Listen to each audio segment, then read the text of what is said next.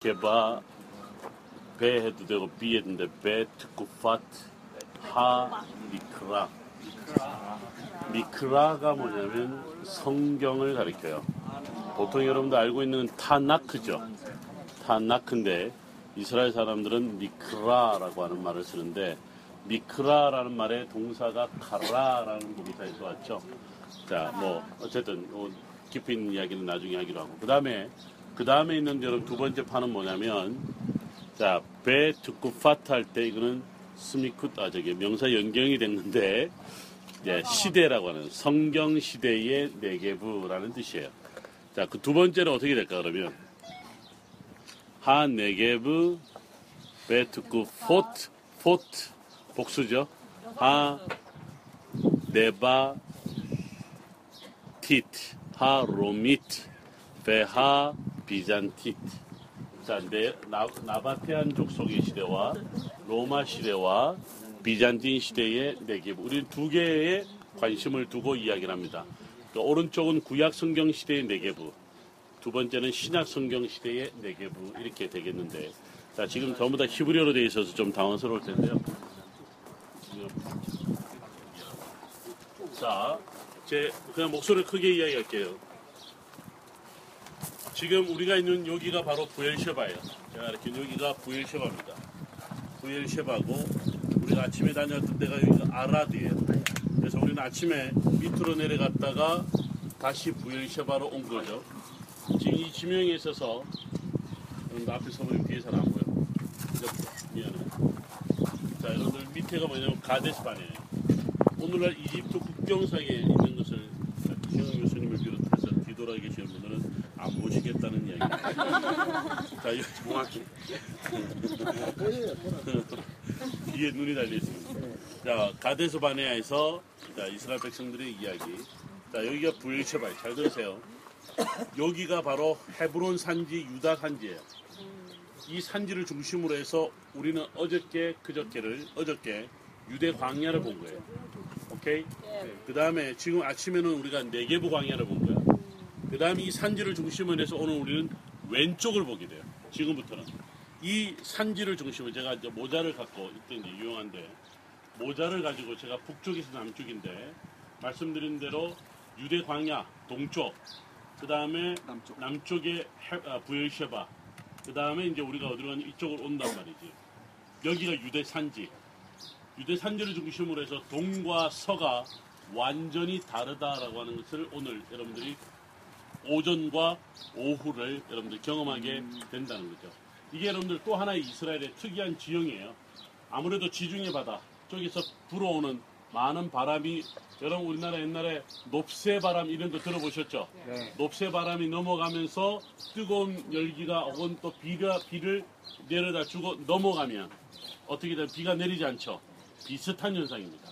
그러니까 지금 제가 이렇게 방향을 볼때 지중해 바다에서 불어오는 바람이 유대 광야를 넘어서면서 산지를 넘어서면서 이쪽으로는 비를 뿌려주지 않는데 또 하나는 뭐냐면 제가 말씀드린 대로 우리가 지금 어제 그저께 경험한 것처럼 유대 광야는 1년에 365일 가운데 300일이 해가 떠 있어.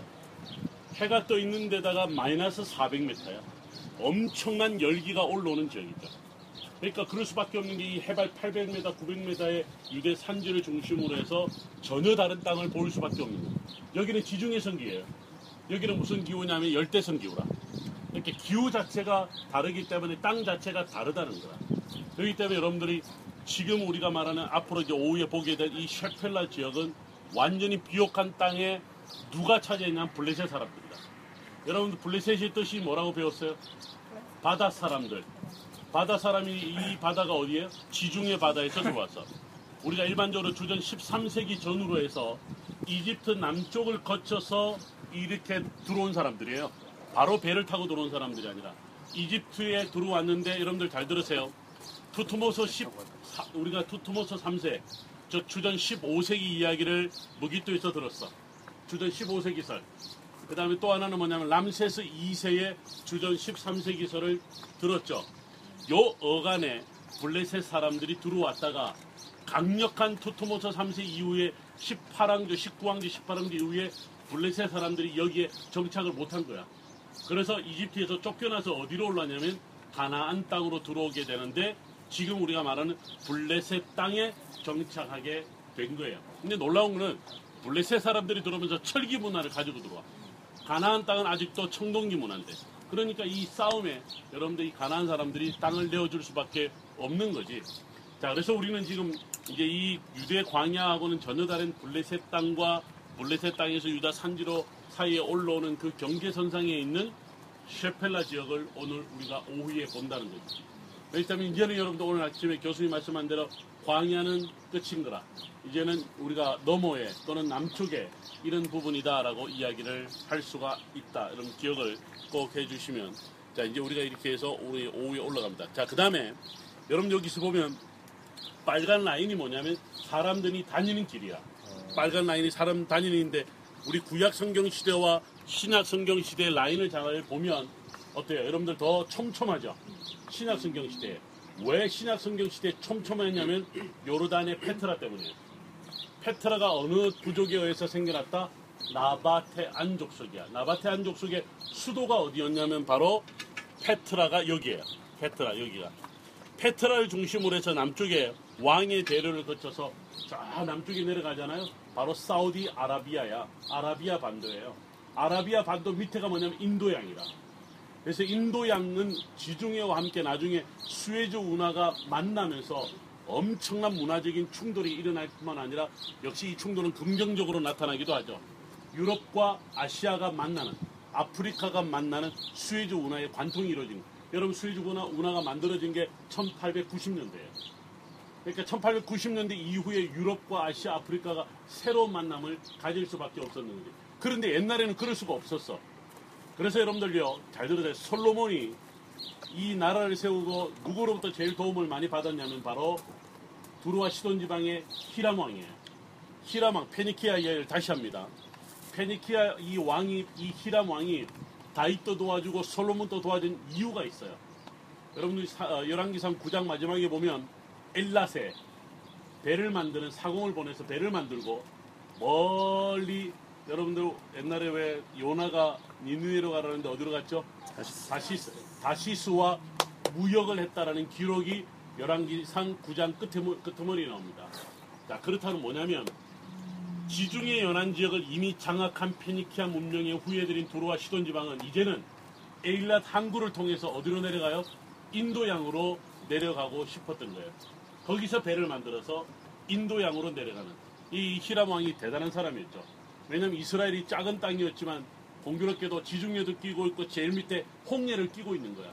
홍해를 끼고 남쪽으로 내려가면 거대한 무역의 여러분들 바다의 인도양이 있는 거예요.